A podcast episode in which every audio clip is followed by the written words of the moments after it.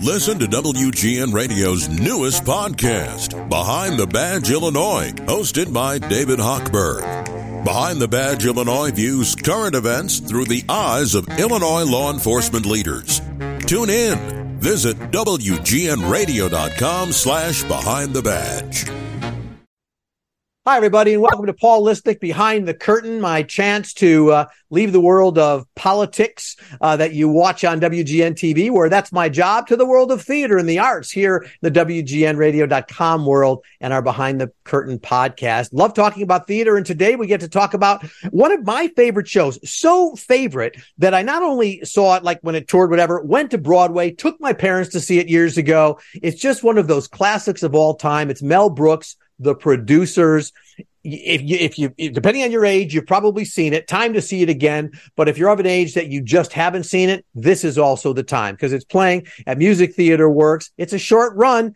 Uh, it's only going to be there from August 10th through the 20th. You get like 10 days to see one of the classic music comedy uh, productions of all time. Joining me to talk about this two of the stars of this show and another guest that I'll explain is here for a bit of a different reason, um, but a related reason uh, as well. Let me start with the the stars of this version of the producers out at Music Theater Work, playing the role of Max Bialystock, who was Nathan Lane in the Broadway show, but here making this role his own is Thomas Shea, or Thomas we'll call him here. You're taking on quite the uh, quite the challenge in that role, Tom. Bialystock's a great role.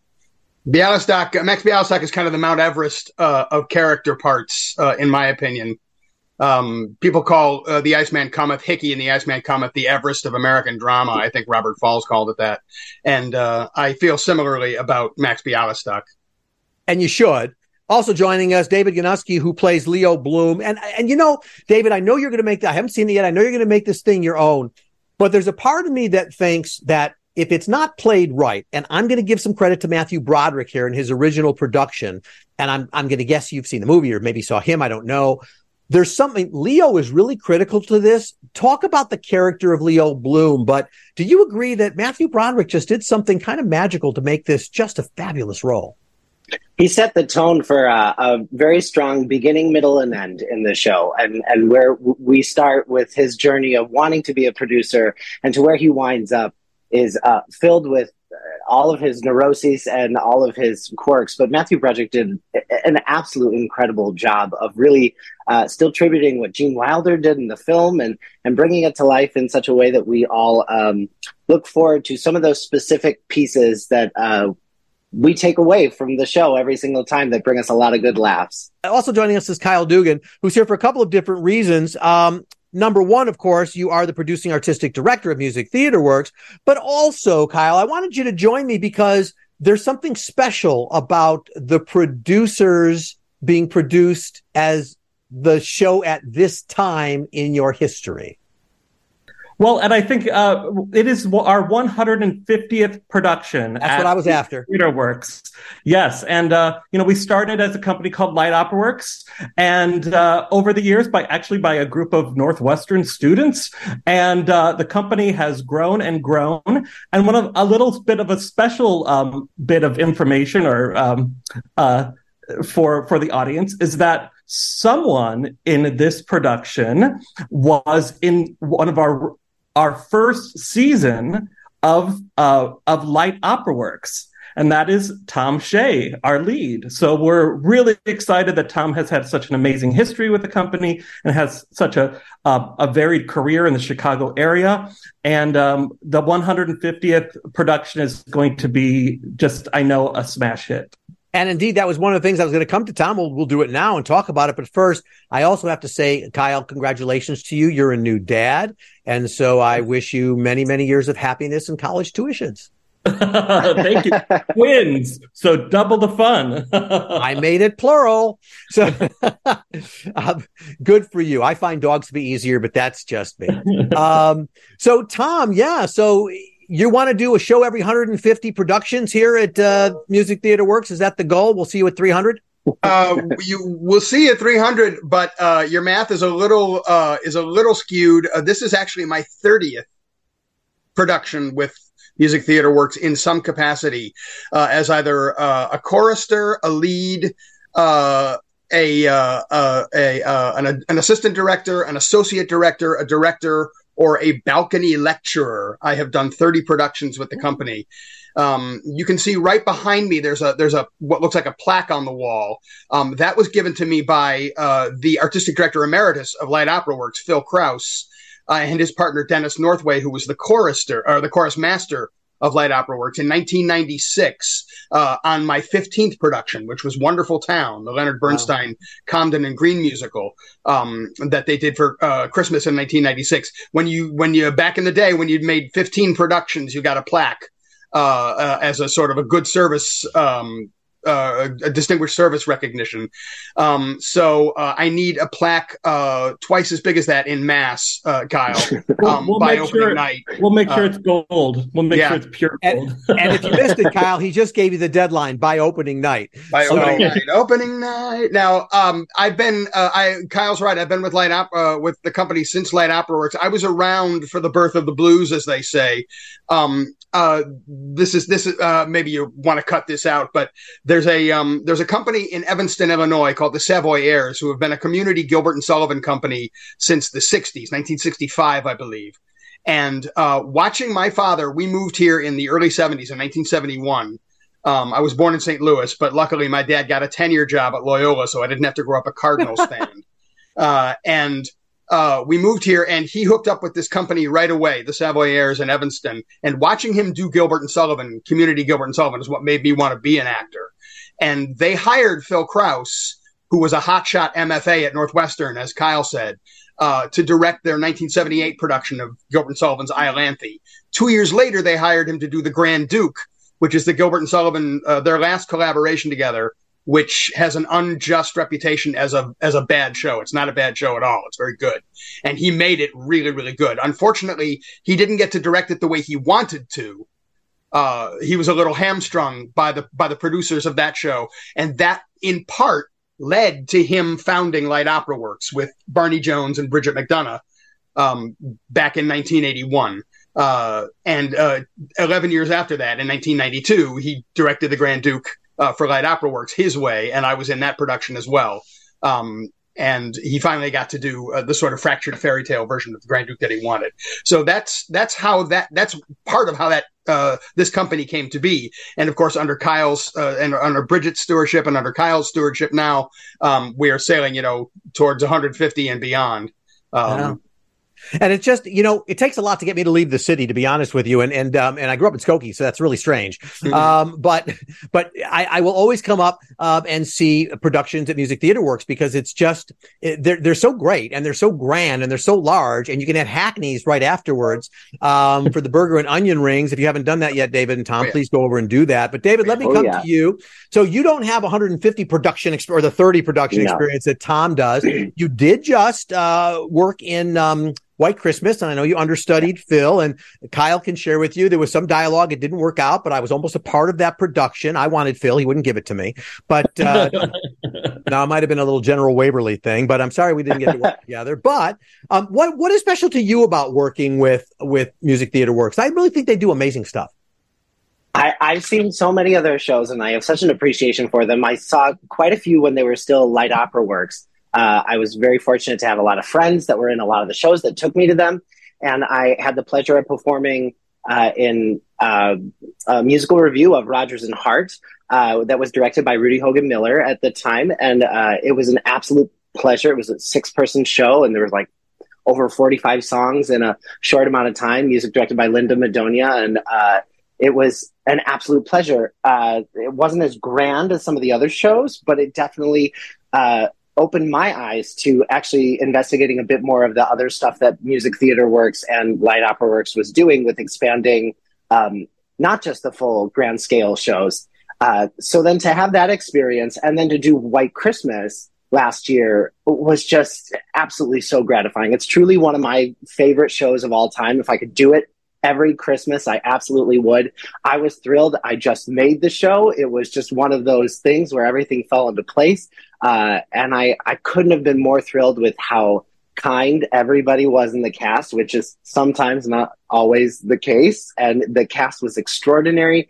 the orchestra and the the choreography, direction, everything. It was it was truly one of the best um, seasonal holiday experiences I've had, and and to be able to perform on that stage again, I just keep running around to all the cast members right now and just saying like, you guys don't even know. Once you get on that stage, you're just going to be in like absolute Broadway heaven because the venue we perform in is such a pleasure and it's absolutely absolutely beautiful. So I, I could not be more thrilled. But White Christmas was it's going to be hard to top that one, but this is going to get pretty close for sure. Yeah, I, that, that's also that's a, a, movie anyway that I watch every single year. That that's my tradition uh, is to watch White Christmas. Let's talk about the names of the people who you didn't like working with. Um, oh, no, so so well, I want to make sure one of them wasn't Tom. That's all. I'm just trying to make sure. Uh, so Kyle, let me come to you and and ask you: uh, Did did you say it's our 150th production? The producers is the one to do? Or did you have producers as part of the season and wake up and go, oh, holy crap, this is number 150? Well, I uh, we did think about it a little bit, and what we were thinking about is the history of the company and where we're going in the future. And as Tom knows, and as many people have been coming to see our shows for the forty um, some odd years, um, our company has changed, and it's um, it's still um, it's still doing big classic shows, but those big classic sh- shows have changed. And Producers was one of those shows we'd, we'd never have done. It's a big scale Broadway musical. Um, and it was a way to kind of um, kick us into the future, I think, uh, uh, and and show people um, that we're here to stay and that we are still continuing to do high quality musical theater, even though it's changed a little bit. We're not doing as much operetta or our um, you know um, opera concerts. We're now kind of fully into the musical theater world, but we're still doing great quality musicals. I'm really glad you do this, this because it's the Broadway musical thing that totally gets me, and uh, so uh, you know I'm, I'm, sure the uh, the audiences uh, who are like me are, are loving coming up there. Um, Tom, in terms of playing this role, you know, I, I, we gave sort of a, a, tip of the hat to to Nathan Lane and to to Matthew Broderick, but I'm sort of curious. Uh, sometimes I can say to somebody, "Have you seen this movie? Have you seen this musical?" I, am just going to assume you have because how could you not? Over these years, it's such a classic. Did you take this role on? And I realize directors get involved in all of that, but was Nathan Lane a guide for you, or did you say no? The heck with whoever's done this before. There's Brad Oscar. Many people have done it. Did you say no? This is going to be Thomas Shea doing this, or are you influenced by those who came before you in this particular role? I think uh, I think uh, any artist uh, is lying if they say that they're not influenced by those who have come before, unless you live in a vacuum. And I don't know any artists who live in a vacuum. Um, you're you're definitely influenced by by the people that you've seen, the people that you've heard. This this role specifically was so tailored to Nathan Lane that it's going to be impossible mm. to escape it. I've been I was telling David I think the other night about this. I've been being compared to Nathan Lane since 1989. um, some friends of mine, I used to, uh, the reason, one of the reasons that I went to school where I did, again, I'm going back in history a little bit. Um, uh, and this will probably get cut out. But uh, one of the reasons that I went to school, we don't cut I, things out. So whatever you're saying, you're stuck. Go ahead. oh, outstanding. let me get uh, let me get my political manifesto out then and read it. no, um, um, one of the reasons I went to Coe College in Cedar Rapids, Iowa, was because they offered. I was the first person to go through their musical theater program, and one of the things they offered was a semester in New York, and uh, I did it in the winter of ni- winter spring of 1987. Two years later um, some of my other college mates did it uh, in their junior season, which was 1989, the spring of 1989, and they saw a show uh, called In a Pig's Valise, which is a musical comedy, uh, sort of a, a spoof of, of, of noir films, uh, written by Eric Overmyer, a playwright named Eric Overmyer, and uh, a composer lyricist named August Darnell, who is better known as Kid Creole of Kid Creole and the Coconuts. They wrote a show um, and, Nathan Lane played this hard-boiled detective character, and uh, I had had read about him already uh, in Theater Week magazine and had seen some stuff that he had done earlier. Um, and uh, these friends of mine wrote me a postcard saying, you know, hi from New York. We just saw a show that that made us think of you, and it was starring this guy named Nathan Lane.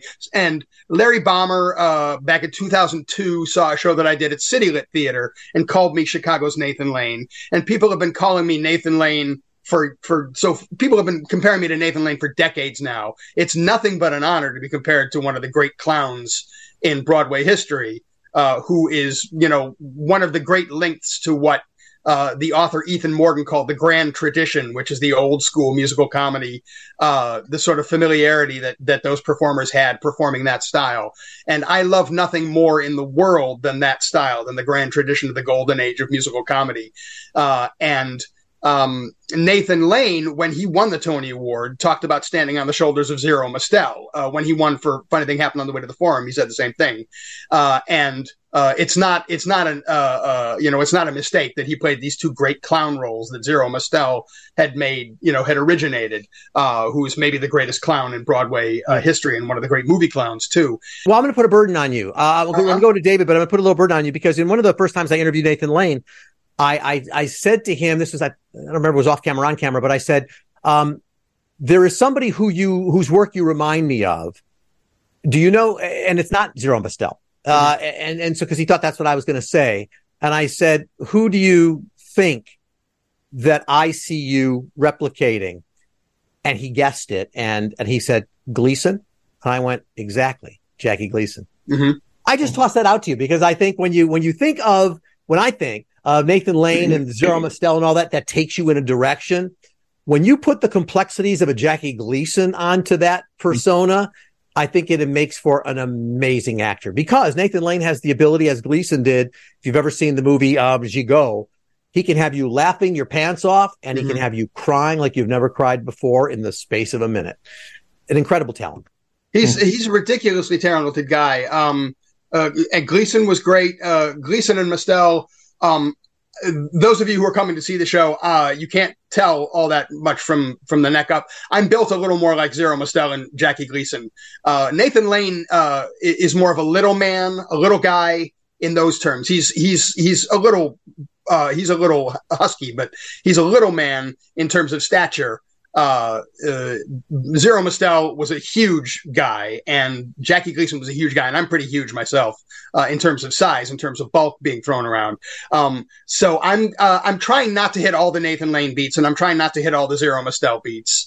Good. Uh, yeah, I get it. You're, you're going to make this Tom Shea's role. That that's the point. I certainly hope so. Yeah, Tom. Let me come to you, and uh, I'm sorry, David. Let me come to you. Um, first of all, what I found interesting about your background, you know, you've kind of come back to Chicago, uh, but you've been touring nationally, you've been internationally and, and doing sort of things. So what, what is it that brings you home? You, you said in your last answer how happy you are to be back on the stage of Music Theater Works, but, but what people didn't know maybe until I said it was, but this is coming from a guy who's just been all around the country and all around the world. I was very fortunate right after I graduated school that I uh, was just fortunate to be at the right place at the right time and landed quite a few jobs that happened right in a row. Uh, it landed me on national tour, which was really incredible. I did six months on, uh, with uh, the national tour uh, for networks presentations of the the Wizard of Oz, where I understudied the Scarecrow, which was an absolute joy to join as well, one of my favorites. And uh, right after that, I did um, a cruise ship which was not necessarily something that from my classical musical theater background I thought I was even marketable for. I worked on the cruise ship for again it was a um, it was practically a year being uh, in the middle of nowhere on the water. It was very international. We were Mumbai, Dubai, Hong Kong, New Zealand, Australia, and it was absolutely incredible for the travel. Uh, not so gratifying in the way of like what I fell in love with that brought me to this business, but I um, after being out in the middle of the ocean, I really missed Chicago and I really missed my family and my friends. And I thought, why am I spending all this money for a studio apartment that I'm not living in in New York right now when I could go back to Chicago where the world was even, I was just reading how much things were thriving, so much more here. And it brought me back home. I, I fell into, um, a couple of small like storefront theater things and uh, that was fun and then i started scenic painting for a lot of theater and now i mostly work behind the scenes uh, a lot of children's theater. The the Chicagoland area has expanded beautifully. Um, I'm currently working for uh, Music Theater Works for their children's theater program, uh, which is really gratifying. They have uh, wonderful instructors and wonderful people that are are really promoting what Music Theater Works is all about. And that's truly where uh, I like to sit with uh, my work these days with the the scenic and uh, costume and props and stuff like that is really supporting programs that I know are serious about promoting the kids to, you know, why why would you be crazy enough to go into this business? I mean, like if we're gonna share it with the kids, then let's do it the right way and and really bring them, you know, on the best train. Yeah, absolutely. And I trust the the cruise ship was pre-COVID. You'd still be on the boat. It was. It was. Otherwise, I, w- I would have been uh, paying some money to take a chopper on out of there or something. exactly. Kyle, back to the producers. Um, how challenging because you've had so many. I mean, Camelot. You go on and on, and the, the various shows that have gone through Pippin, and um, this is doing a Mel Brooks show has got to present some special challenges and goals and requirements because you don't get to walk out of the producers and go, yeah, that was okay. I mean, Mel Brooks would never allow that. Yes. So how is it that you take on this challenge and say, Mel is going to be proud? Well, that's the, one of the things that you were talking to Tom about um, Nathan Lane and um, Zero Mostel. There are some expectations when you come to see something like the producers. You expect the kind of big Broadway style scale of a musical. You expect some of those beats to hit the same. Um, you expect the um, uh, springtime for Hitler number to look like a Busby Berkeley kind of number. And can we still do that? Yeah, we still do that. We still do that. um, uh, and we uh, so we're we're really uh, looking at what the audience expectations are for this show. Now, there are certain shows that allow you to kind of, um, like Pippin, that's a more um, uh, experimental, uh, ex- uh, uh, conceptual of a musical, and this show is is not that. So we've really invested in high quality production values and a cast that can handle the comedy. um, and uh, I think we've really hit the nail on the head with that um, with this cast. Uh, a really just just will be able to give you what you want when you come see uh, a movie uh, musical turned movie musical uh, right. story um, that is has been um, in the American vernacular for many many years. So. Yeah, you right. You can't forget that's right. The original movie uh, that came out, and people still, you know, remember that as well. Um, when Tom, in, in in presenting this role, do you think about the the, the time thinking of a relationship between you and David, because I have to say, I have not met either of you guys before, and I just see Max in you, and I can certainly see Leo and David. It's sort of like, I haven't seen you perform it yet, but you sure look the parts, and you you just got those facial expressions that will work. How do you how have you guys been? I mean that as a compliment, obviously. How do you guys uh how do you prepare? You're doing lunch, you're doing how are you making that relationship happen? Because it's a very interesting relationships. You know, Max uses Leo. Uh, you know, how do you have you developed that relationship between each other as actors? Well, as actors, I was uh, I was a little hesitant. Uh, I was thinking about this last night. Uh, I had a feeling this question was going to come up because you were doing homework. Such, Thank you. Yeah, well, it is such. It is this show is such a double act. Uh, again, Lane acknowledged that at the Tony Awards. He said, "Without Matthew Broderick, I'm nothing," and he made Broderick come on stage with him when he got the award. Uh, and um, the the uh, the idea of doing this show with a Leo who with whom I didn't get along. Uh, I I'm not somebody who believes that you all have to be happy friends off stage and that you have to socialize. I'm not that kind of animal. Um, but if David already told us he has people he doesn't like that he works with, but go ahead. yeah, I, every, I think everybody has people that uh, um, you know you don't want that to be the case, and you certainly don't want that to be the case on stage.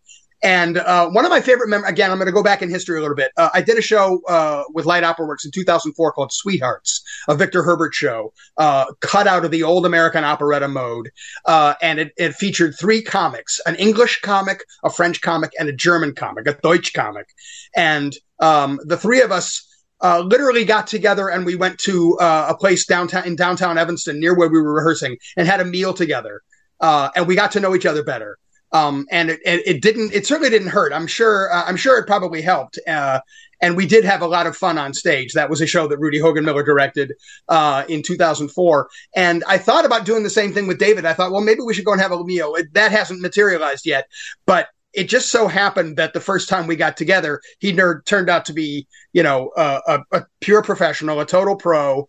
Uh, you know, his talent speaks for itself, and uh, so far, it's been a perfect partnership. I have nothing bad to say about him on air at all. That.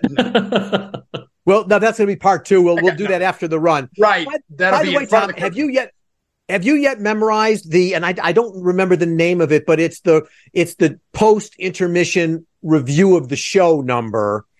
Uh, oh, yes. Tom, tell, tell that story a little bit. uh, I got what a number. I got a call from the number is called Betrayed. That's uh, it. and it's it's it is the show stopping number. Um, I got a call from Walter Stearns, who's the director of uh, of the producers. Love Walter. Um, I've worked with Walter many times in the past. Uh, and he he called me up and he said, "Tom, this is Walter Stearns. I would like very much if you would come in and read for Max Bialystock. I'm directing the producers of Music Theater Works." And I like, and I said, "That sounds fine." I'd, I'd actually never thought about doing. I mean, I've thought about doing the show because again, I, I do have a little bit of the Nathan Lane thing, but it's a baritone role, uh, and I'm not a baritone. Oh. But anyway, I agreed to come in because I'll always read for Walter and I'll always read for Kyle anytime. Uh, and uh, I thought, okay, they're gonna they're gonna send they're gonna send me one of the one of the numbers, a snippet from one of the numbers, or a snippet from the book. and they sent me betrayed. They sent me the whole five minute number. Because if you can't do this one, the rest of it ain't going to matter.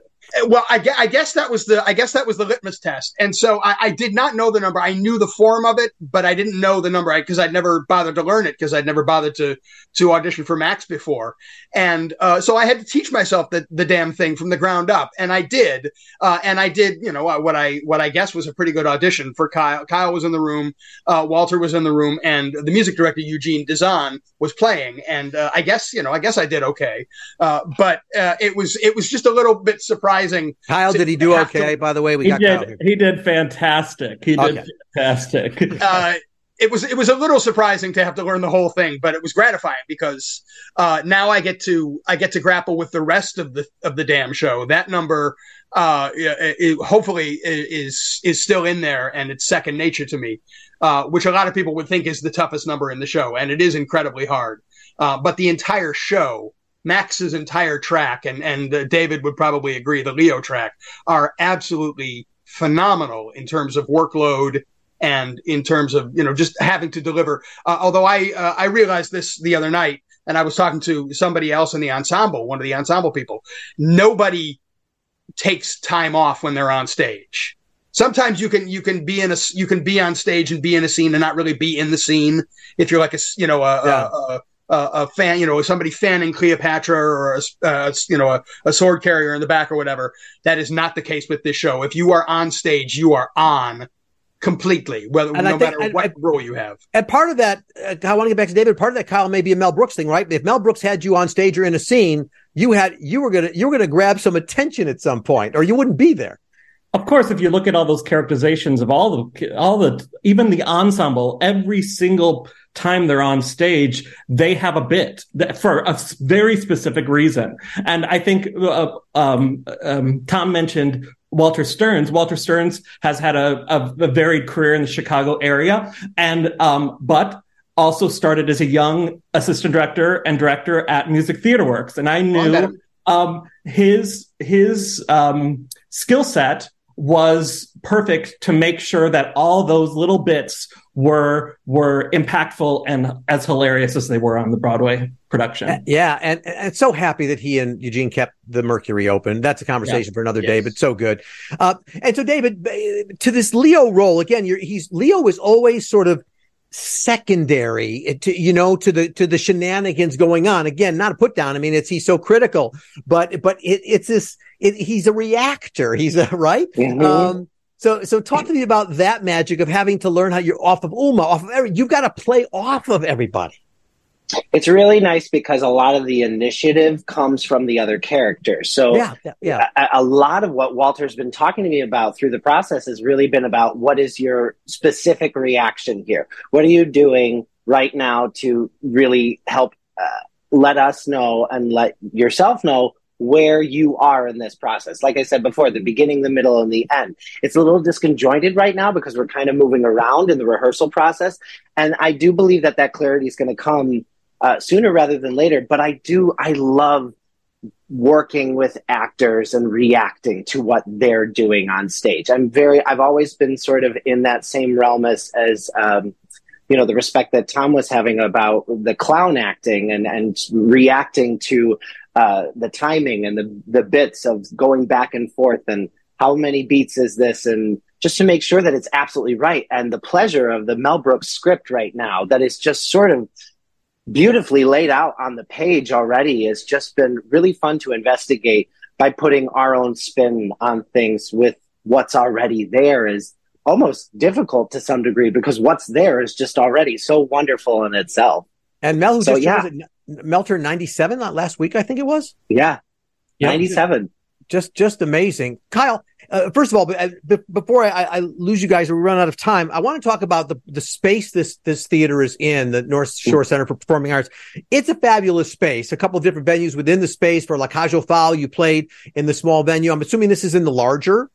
This is this is with um, full orchestra. We're doing the the the full production. Um, uh, it's an 800 and I want to say I, I always forget 76 or 67 uh, seats. Um, full on Broadway scale um, uh, house. Actually, the uh, production of um, Your Good Man Charlie Brown, the Broadway production of Your Good Man Charlie Brown, tried out at this that the theater that we're performing in. Um, so it's uh, it's it's everything you would hope for for going downtown, but instead of going downtown, or if you're in the suburbs, um, uh, instead of going downtown, you come right to Skokie and get to see a Broadway um, quality production in, in on the North Shore. You don't need your SpotHero app and your, and Nope. your Chicago parking meter. free, free parking, easy walk up, drive, valet, all that kind of stuff. So Yeah. really, 75 restaurants within Yeah, a block and a half. restaurants everywhere. including Hackney's, which is right up on Lake Street for the Hackney burgers and the onion loaves. Tom, you have to know what I'm talking about. I've been, yeah, I've been to Hackney's on Harms. Yeah. Oh, yeah. David, do you? yes, yes, delicious. Yes, Okay. go. I'm not doing a plug. I don't know any of it. I just that was get a sponsorship, Paul. my, my brother and I just each had a big birthday, and we said, "How do we want to celebrate our big birthdays?" And we went, "We're going to Hackney's." Uh, so we, we we had to do it. And Kyle, the run of the show is ten days. I ask you this every time we talk about a show, but for folks, because I'm going to get this question, folks will go, "Why is it just ten days? You should run a month." Can you just explain a little bit about the schedule of all that? Yeah, well, uh, the the company again, I'm talking about our 150th um, production. A company started as an opera company, really an opera operetta company. So um, the scale of our shows um, really. Uh, only allows us to do shorter runs. Now, our move to North Shore Center has allowed us to play with that, and we're growing the company. We went from uh, two shows in the the first ever per, um, season at Music Theater Works. Oh, is that all it was? Is that right? two yep. And then we uh we went to three. Um the company ran for many many years on a four show uh well three shows and a concert. And um when we moved to the north shore center uh in skokie we went from a three show and a concert to a five full productions. Um we run some of our smaller productions for four weeks. We're trying to build that audience so that we can then expand um, kind of those larger scale um, productions in the bigger theater. Um, but the funny, funny enough, we're not eligible for Jeff Awards. Uh, we're not uh, not eligible. I've talked to the Jeff committee and everything. And What is what is the, I'm not what is the is it we are uh, we are a non-equity company, even though many of our our artists are union. but they have non-equity awards. They we are outside of the city of Chicago. Oh, that's it. We are a, mile outside of the city of Chicago, so uh, they will not come to our show. So I would say the Jeff Awards, um, as much as I've tried to talk to them, they should uh, reconsider that and come because our our shows are the highest quality you could you could ask for, and I think that the artists themselves should be recognized. I don't care about the company as much, but when you come see our shows, you know that they are high quality artists. Well, a- absolutely. Like I said, listen, I gave you plug because even I said it's tough to get me to leave the city, and yet I come up for you guys because the shows are so great. So maybe they will pay attention, or I'll call some of those judges and let them know they ought to rethink this. Hey, guys, I want to thank all of you. Uh, the producers. Do we say that Mel Mel Brooks is the producers or just the producer? Mel Brooks is the producer. Playing August 10th to the 20th. Uh, you'll see it on the website, but you can get tickets at music theater dot musictheaterworks.com. That's out of memory. Uh, and again, such a great facility, such an easy place to park, lots of places to eat. Before I lose you, Tom Shea, uh, David, Kyle, thank you all for being with me. Break legs every night. I'll look forward to seeing you. And if I end up on stage dancing in one of the numbers or, or, you know, singing Betrayed, just go with it. Come celebrate one Right with, on. with us. you You got it. Thanks, everybody. Break legs. Good to see you. Bye, Thank you so Bob. much.